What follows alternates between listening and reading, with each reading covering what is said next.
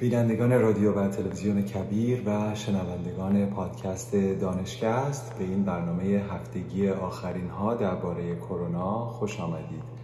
نظام الدین میساقی هستم و سپاسگزارم که مثل هر هفته همدل و همزبان با من آخرین ها رو مرور می کنید امروز یک شنبه 21 شهریور ماه 1400 مطابق با 12 سپتامبر 2021 است.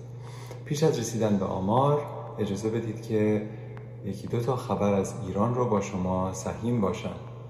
اول اینکه بهرام عین اللهی وزیر بهداشت ایران با مقایسه آمار و قربانیان کرونا در ایران گفته در هشت سال جنگ ایران و عراق 230 هزار تا 240 هزار نفر کشته شدند ولی در 18 ماه شیوع کرونا در ایران 113 هزار نفر کشته شدند. و بر اساس این آمار قربانیان کرونا در مقایسه با جنگ بیشتر بوده است. خب مقداری داده ها در دسترس آقای عین اللهی نیست. و این آمار 113 هزار نفر که ایشون میفرمایند رو وزارت بهداشت به صورت رسمی اعلام کرده ولی برخی از نهادها در ایران مثل سازمان نظام پزشکی تعداد قربانیان کرونا رو سه تا چهار برابر آمار رسمی می‌دونن که در این صورت تعداد قربانیان در 18 ماه گذشته بین 340 تا 450 هزار نفر تخمین زده میشه. که در اون صورت می‌تونه بیشتر از قربانیان جنگ ایران و عراق باشه. اما من بیشتر در مورد مرگ اضافی یا excess mortality امروز صحبت خواهم کرد و مقداری داده ها رو بررسی خواهم کرد که واقعا عدد دقیق در مورد درگذشتگان کرونا در ایران واقعا چه عددی ممکنه باشه. خبر خوبی از ایران این بود که تعداد زیادی واکسن وارداتش به ایران بیشتر شده. پنجاهمین محموله واکسن وارد ایران شده که خودش بیش از سه میلیون دوز واکسن درش بوده. الان تا کنون حدودا 50 میلیون دوز واکسن وارد ایران شده که برای حدودا 25 میلیون نفر کارایی خواهد داشت و اینها اکثرا استرازنکا و سینوفارم بوده که وارد ایران شده. و ما روزهایی رو داشتیم در هفته که گذشت که بیش از یک میلیون ایرانی در روز داشتن واکسینه می شدن اینها خبرهای مثبتی هست که می‌تونه کنترل بکنه پاندمی رو در ایران. در این حال خبر دیگر خوب که به کرونا هیچ ربطی نداره اما فکر کردم که شنیدنش خالی از لطف نیست که خنده بر لبان شما بشونه و در این فضای پر از خبر بد خبر خوش بشنوید. این هست که تیم ملی فوتبال ایران تونست بار دیگه در رده بندی فیفا در رده نخست آسیا قرار بگیره. تیم ملی فوتبال ایران در دومین دیدار خود در چارچوب بازی های انتخابی جام جهانی با سه گل تونست عراق رو شکست بده و با شش امتیاز در صدر گروه خود قرار گرفته. همین نتیجه باعث شد که این تیم در صدر تیم های آسیا و در رده بندی جهانی با چهار پله صعود در رده 22 قرار بگیره.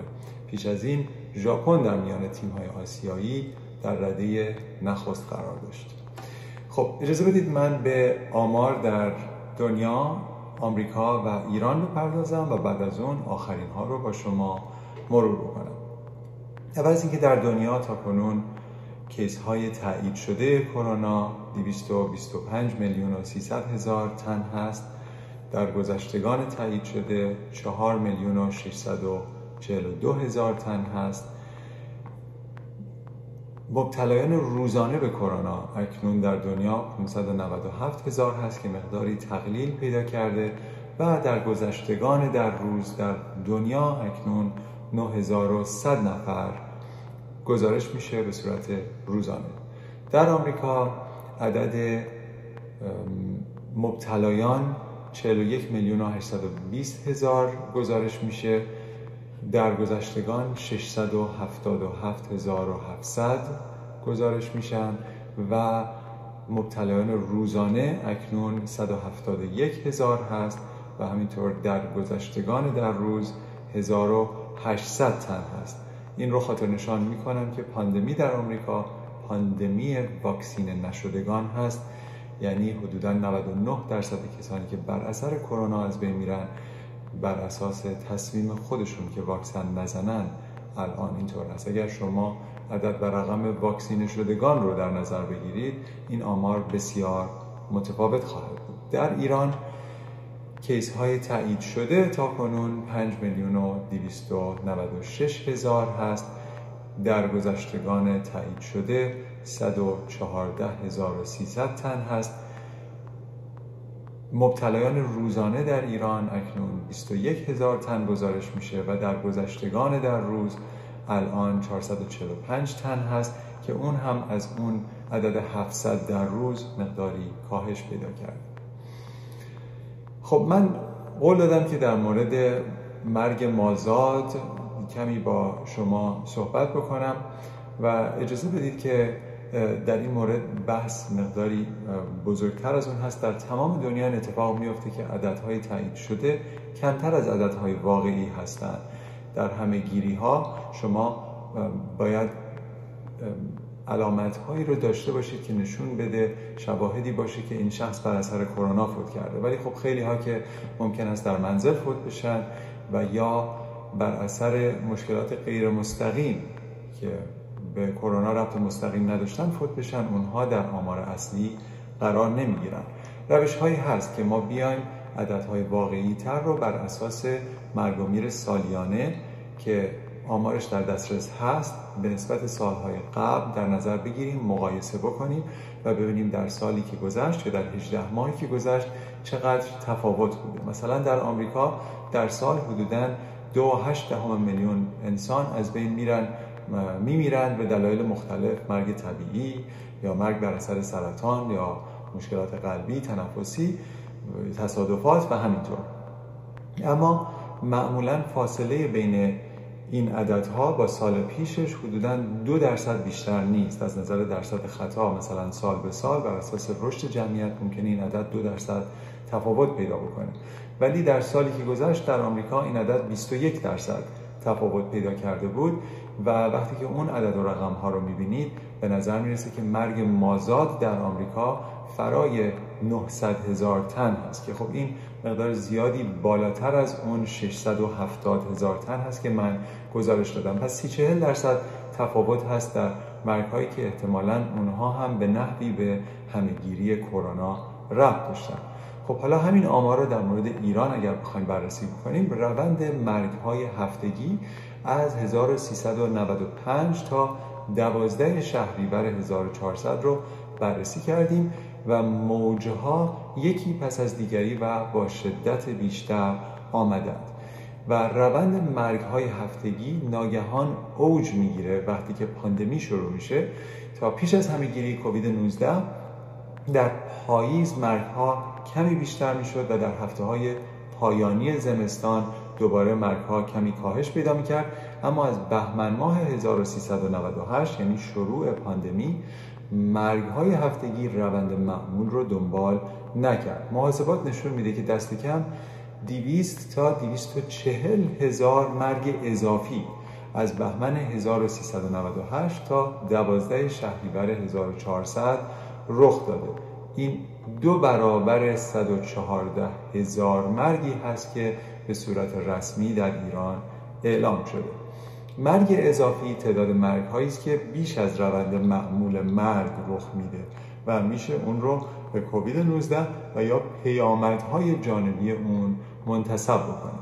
پس توجه بکنید به مرگ های اضافی به عنوان روش دیگری که ما بتونیم این فاجعه پاندمی رو بهتر تعریف بکنیم و نه بر اساس آمار رسمی که هر کشوری که میده یقین داشته باشید که دست کم گرفته عددهای واقعی رو. همطور که ارز کردم در آمریکا مقدار زیادی قریب به 90 میلیون بزرگسال تصمیم گرفتن که یا حتما واکسن نمی‌زنن یا احتمال زیاد واکسن نمی‌زنن بر اثر همه پرسی که آمارش در دسترس هست. دولت آقای بایدن برای کنترل پاندمی اعلام کرد روش های جدیدی رو برای اینکه سعی بکنه که آمریکایی های بیشتری رو واکسینه بکنه. این روش ها اهم از این هست که هر کارفرمایی که بیش از 100 کارمند داره مجبور هست که واکسن زدن رو اجباری بکنه و کسانی که واکسن نمی‌زنن مجبور هستن که هفته یک بار تست کرونا بشن و تستشون رو به کارفرماشون ارائه بدن. معلوم نیست که چه کسی قراره که پول این تست ها رو بده چون هفتگی تست کردن تست احتمال داره که خرج بسیاری روی کارمندا بگذاره و البته واکسن مجانی هست. و خب خود این انگیزه برای واکسینه شدن بیشتر ایجاد خواهد کرد. همینطور کسانی که در کادر درمان کار می‌کنن رو آقای بایدن گفته حتما باید تا یک تاریخ مشخصی واکسن بزنن و کسایی که برای نهادهای دولتی کار می‌کنن همینطور اگر واکسن نزنن احتمال از دست دادن شغلشون رو خواهند داشت.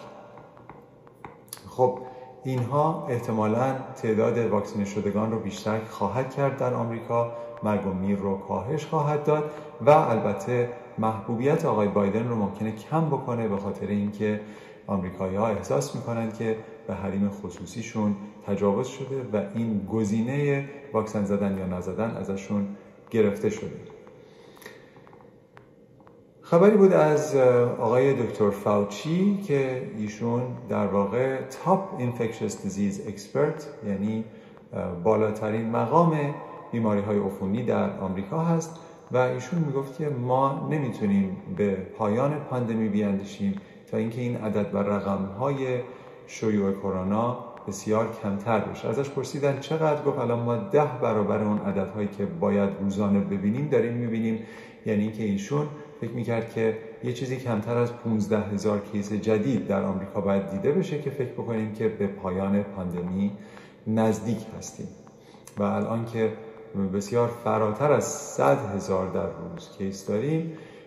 به نظر می‌رسه که اصلا نزدیک نیستیم به پایان پاندمی. به صورت ایدئال ایشون گفتن که کمتر از ده هزار در روز عدد خوبی هست که می‌دونیم. ما کنترل خوب و شایان توجهی نسبت به این پاندمی داریم. ما مقدار زیادی در مورد گونه دلتا صحبت کرده بودیم. این گونه های مختلف بر اساس جهش های ژنتیکی مختلفی که دارن نام های مختلفی بهشون داده میشه بر اساس الفبای یونانی که دلتا همونطور که می‌دونیم از همه بیشتر قابلیت انتشار داشت و بار ویروسی رو بیشتر داشت و احتمال بیمارستانی شدن رو هم حدودا دو برابر کرد نسبت به گونه اصلی ووهان. و همینطور نشون داد که جوانترها رو هم می‌تونه بیمارتر بکنه و به بیمارستان بکشونه. همونطور که بیمارستان ها الان بالاترین عدد کودکان رو در بخش ها و ICU های خودشون در آمریکا دارن نسبت به تمام 18 ماه پاندمی از آغاز تا اکنون. و همینطور که در مورد گونه دلتا صحبت کردیم گونه های دیگری هم در موردش صحبت کردیم مثل گونه لامدا که از کشور پرو آغاز شد ولی نشون داد که به اندازه گونه دلتا قابلیت فراگیری و همهگیری رو نداره و اکنون یک گونه ای که نگران کننده هست گونه مو و یا میو هست که این صدای گربه نیست. این یکی دیگه از اسامی الفبای یونانی هست که در واقع حرف میم یونانی رو بهش مو میگن و در انگلیسی میو تلفظ میشه که ام یو نوشته میشه و این گونه چند جهش ژنتیکی ویژه داره که نگران هستند دانشمندان که ممکن هست از ایمنی ناشی از واکسن بتونه فرار بکنه. اما این هم به نظر نمی‌رسه که به اندازه دلتا قابلیت شیوع داشته تا کنون و الان فقط در دست تحقیق هست و ممکن هست که به شدت و اهمیت دلتا هیچ وقت نرسه. اما در تحت نظر هست به خاطر اینکه این هم یک گونه جدیدی هست که از کشور کلمبیا برای اولین بار کشف شد و الان در جای جای دنیا به تعداد کمی ازش دیده میشه. در 39 کشور مختلف تا حالا این گونه دیده شده و البته من خدمت شما عرض بکنم ما در مورد گونه های مختلف هی صحبت می‌کنیم. برای اینکه کسانی که واکسینه نشدن کسانی که نقصان ایمنی دارن کسانی که در بدنشون ویروس مجال تکثیر داره در اونجا مجال جهش ژنتیکی هم داره و جای شگفتی نیست که همینطور که فعالیت ویروس بیشتر میشه ما گونه های جدیدتر و جدیدتری ببینیم مگر اینکه نه تنها در کشورهای پیشرفته بلکه در تمام دنیا به یک درصد بسیار بالایی از واکسینه شدگان برسیم که اون وقت تعداد گونه های جدید کمتر و کمتر خواهند بود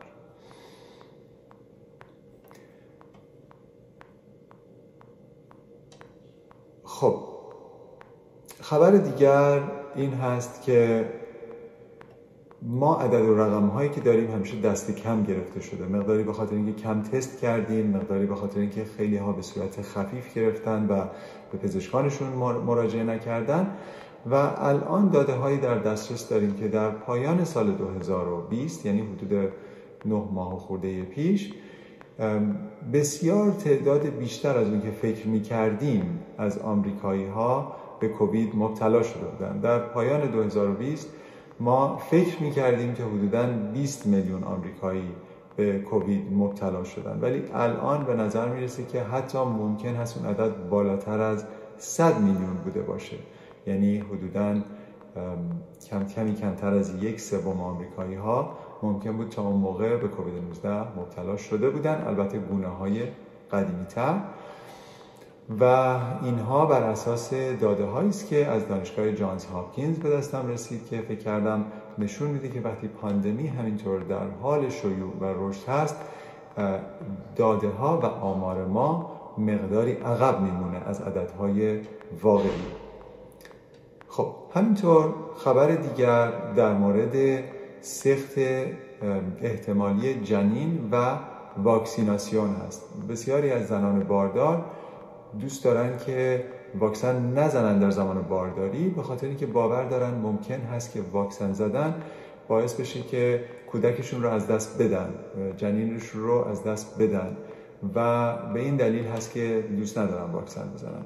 داده هایی هست در Journal of American Medical Association که در اونجا صحبت می‌کنن که 105 هزار زن باردار رو دنبال کردن که در بین اونها 13 هزار جنین از دست رفته بود. و بین اونها آمدن دیدن که حدود 8 درصدشون فایزر دریافت کرده بودن 6 درصدشون مدرنا دریافت کرده بودن و نیم درصدشون واکسن جانسون و جانسون رو دریافت کرده بودن و بین اونها آمدن دیدن که همشون تا حدود 20 هفتگی یعنی حدود نیمه راه حاملگیشون این واکسن ها رو دریافت کرده بودن و هیچ تفاوتی بین گروه هایی که واکسن دریافت کرده بودن و گروهی که واکسن دریافت نکرده بودن از نظر از دست دادن جنینشون نبوده برای همین میشه این نتیجه گیری رو کرد که واکسینه شدن در زمان حاملگی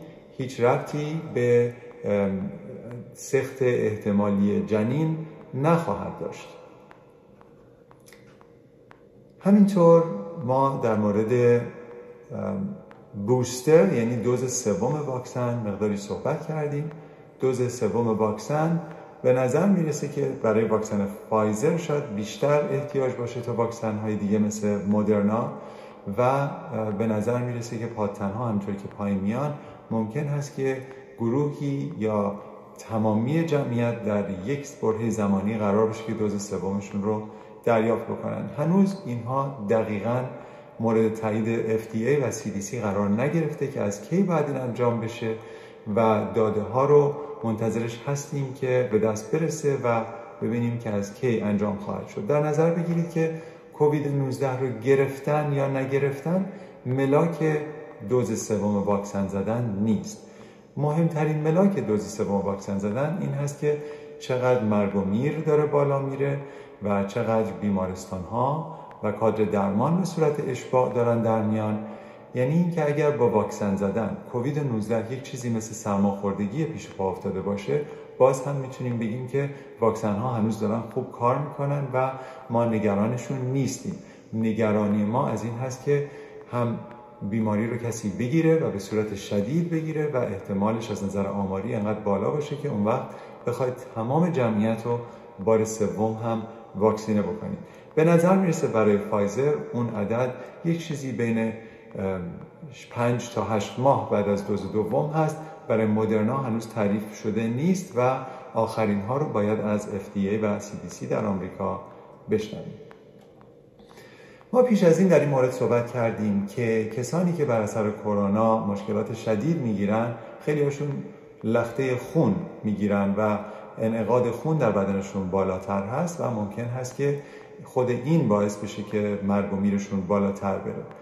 و خب بسیاری از پزشکان برای کسانی که هنوز پاشون به بیمارستان نرسیده و تازه کووید 19 رو گرفته بودن تجویز می‌کردن که یک دوز آسپرین یا داروهای ضد پلاکت بخورن که مقداری خونشون رو رقیقتر بکنن. الان آماری در دست داریم بر اساس Journal of Thrombosis and Hemostasis و در این ژورنال به طور خاص صحبت می‌کنن و میگن اتفاقا بیمارانی که داروهای ضد پلاکت یعنی داروهای رقیق کننده خون پیش از بستری شدن دریافت می‌کردن مقداری مرگ و میرشون پایین تر هست و مقداری بیماری رو به صورت خفیفتر تجربه می‌کنن. بین این بیمارها 83 درصدشون آسپرین دریافت می‌کردن ولی داروهای دیگری هم بوده مثل Plavix یا کلوپیدروگل که حدود 8 درصدشون استفاده می‌کردن یا ticagrelor که اونها 3 درصدشون بودن و همینطور می‌گفتن که اینها حدودا 7 درصد تخفیف در مرگ و میر بینشون دیده میشه که خب شایان توجه هست.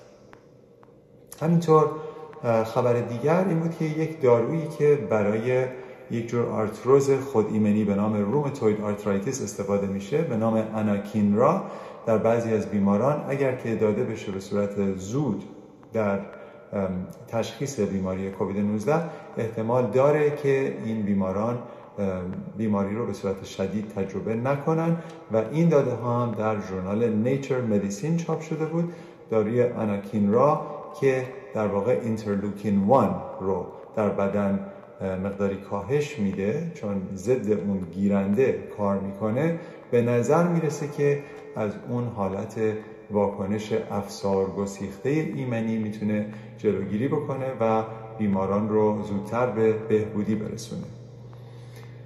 ما پیش از این در مورد کووید مزمن هم صحبت کردیم کووید مزمن دلیل این نیست که ویروس در بدن همینطوری واکنش نشون میده و حاضر هست. کسانی که کووید می‌گیرن معمولا بعد از ده روز اول اگر نقصان ایمنی نداشته باشن کووید رو از بین خواهند برد و خود ویروس دیگه در بدنشون فعالیت نخواهد کرد. اگر هم تست بشن معمولا اون بهبودی یافتگان دیگه تستاشون مثبت نخواهد بود.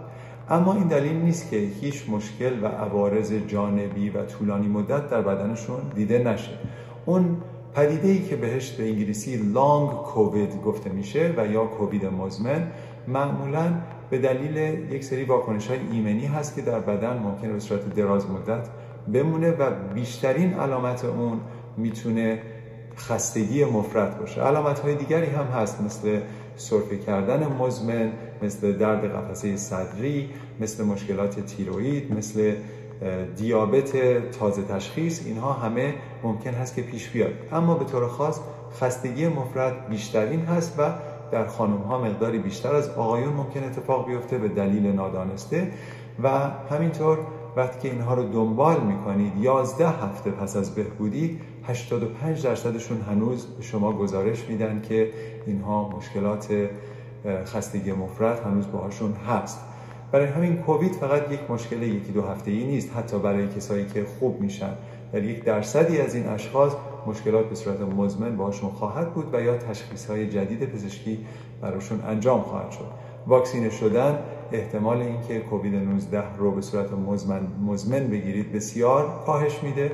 اگر کسی کووید مزمن رو داشته باشه و واکسینه بشه باز هم علائمش کاهش پیدا خواهد کرد و اصولا کسانی که مشکلات خود ایمنی و مشکلات مزمن دیگر دارن حتما باید توجه بکنن که واکسن هاشون رو بزنن چون این مشکل بسیار مشکل بزرگی هست خبر دیگر که آخرین خبر امروز هست در مورد فعالیت فیزیکی هست. اکثر ما تلفن های هوشمند داریم که این تلفن ها می‌تونه مقدار قدم زدن ما و استپ های ما رو در روز اندازه گیری بکنه و به ما گزارش بده در app Health مثلا توی آیفون. شما می‌تونید این رو دنبال بکنید. داده هایی هست که در ژورنال JAMA Network Open چاپ شده بود که در اون می‌گفت که کسانی که حدودا به صورت معدل یا میانگین هفت هزار قدم در روز برمیدارن. بین 50 تا 70 درصد ریسک کمتری از مرگ از تمام دلایل دارند و برای همین درسته که در زمان قرنطینه و در زمانی که ما به سر کار نمیریم و از خونه دورکاری می‌کنیم مقدار قدم زدنمون و فعالیت فیزیکیمون کمتر شده و از اون بر هم مقدار کالوری هایی که از یخچال برمیداریم و مصرف می‌کنیم بیشتر شده این توجه رو بکنید که داده ها در دسترس شما هست. اگه دور کاناپه راه میرید اگر در خیابان الان که هوا مقداری بهتر شده راه میرید. سرعتش هم مهم نیست. سعی بکنید که به صورت میانگین خودتون رو به 7000 قدم در روز برسونید. این کمک می‌کنه که هم سیستم ایمنی قوی تری داشته باشید در مقابل با کرونا بهتر عمل بکنید و هم اصولا از نظر بهداشت خودتون به بهترین وجه بتونید عمل بکنید. دوستان عزیز این آخر برنامه این هفتگی امروز من بود. سپاسگزارم که با من همراه بودید. برای همه شما آرزوی تندرستی و شادکامی دارم. اگر که عزیزان فارسی زبانی دارید که به انگلیسی روان نیستن و دوست دارن برنامه ها رو به فارسی مرور بکنن. خواهش می‌کنم که این برنامه رو براشون ارسال بکنید و همینطور اگر به صورت صوتی برنامه رو گوش می‌دید مثل برنامه پادکست دانشکست از طریق Apple Podcast و یا Spotify Podcast خواهش می‌کنم برای ما کامنت بذارید و اگر که دوست دارید به ما بگید چگونه می‌تونیم در بهترسازی این برنامه ها بکوشیم. خوشحال هستم که از سفر پرو برگشتم و دوباره به استودیو بازگشتم و تونستیم برنامه رو در شرایط بهتر ضبط بکنیم که مثل برنامه هفته پیش در فرودگاه با صدای پس زمینه نباشه و به صورت بهتر با کیفیت بهتر در خدمت شما باشیم. تا هفته آینده خوب و خوش باشید.